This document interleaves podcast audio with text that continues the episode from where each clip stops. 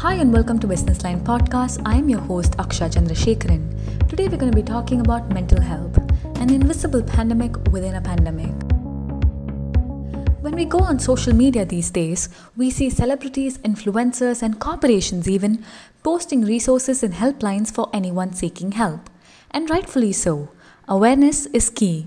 Fear, anxiety, and stress are sharply on the rise as we are bombarded with information about the devastating effects of the second wave. Many have lost their loved ones or are primary caregivers for someone battling COVID or have elderly and children at home and are constantly worried about their safety. Psychiatrists have reported that a growing number of people have been seeking them out in the last two or three weeks. Dr. I. Bharat Kumar Reddy, a senior consultant psychiatrist with Apollo Hospitals, believes that unlike last year, when people mainly feared uncertainties and financial ramification, this time it is purely because of COVID infection and the fear of death.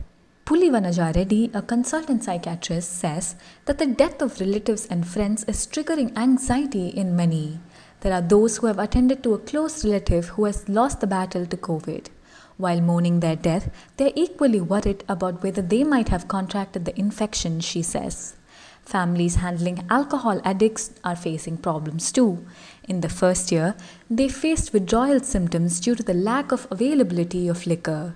Now there are addicts who have suddenly stopped taking liquor, acting on reports that they should not be taking it during vaccination, observes Dr. Vanaja. According to psychiatrists, the pandemic induced lockdowns, closure of schools, loss of jobs, and prolonged work from home schedules have triggered emotional and psychological challenges among many, especially children. Children are under the watchful eyes of their parents all the time. Students are expected to study for long hours, and the youth are stressed out seeking employment opportunities, says Dr. Harini, a psychiatrist with Care Hospitals. The pent up distress would just need one more trigger for people to take that extreme step, she cautions.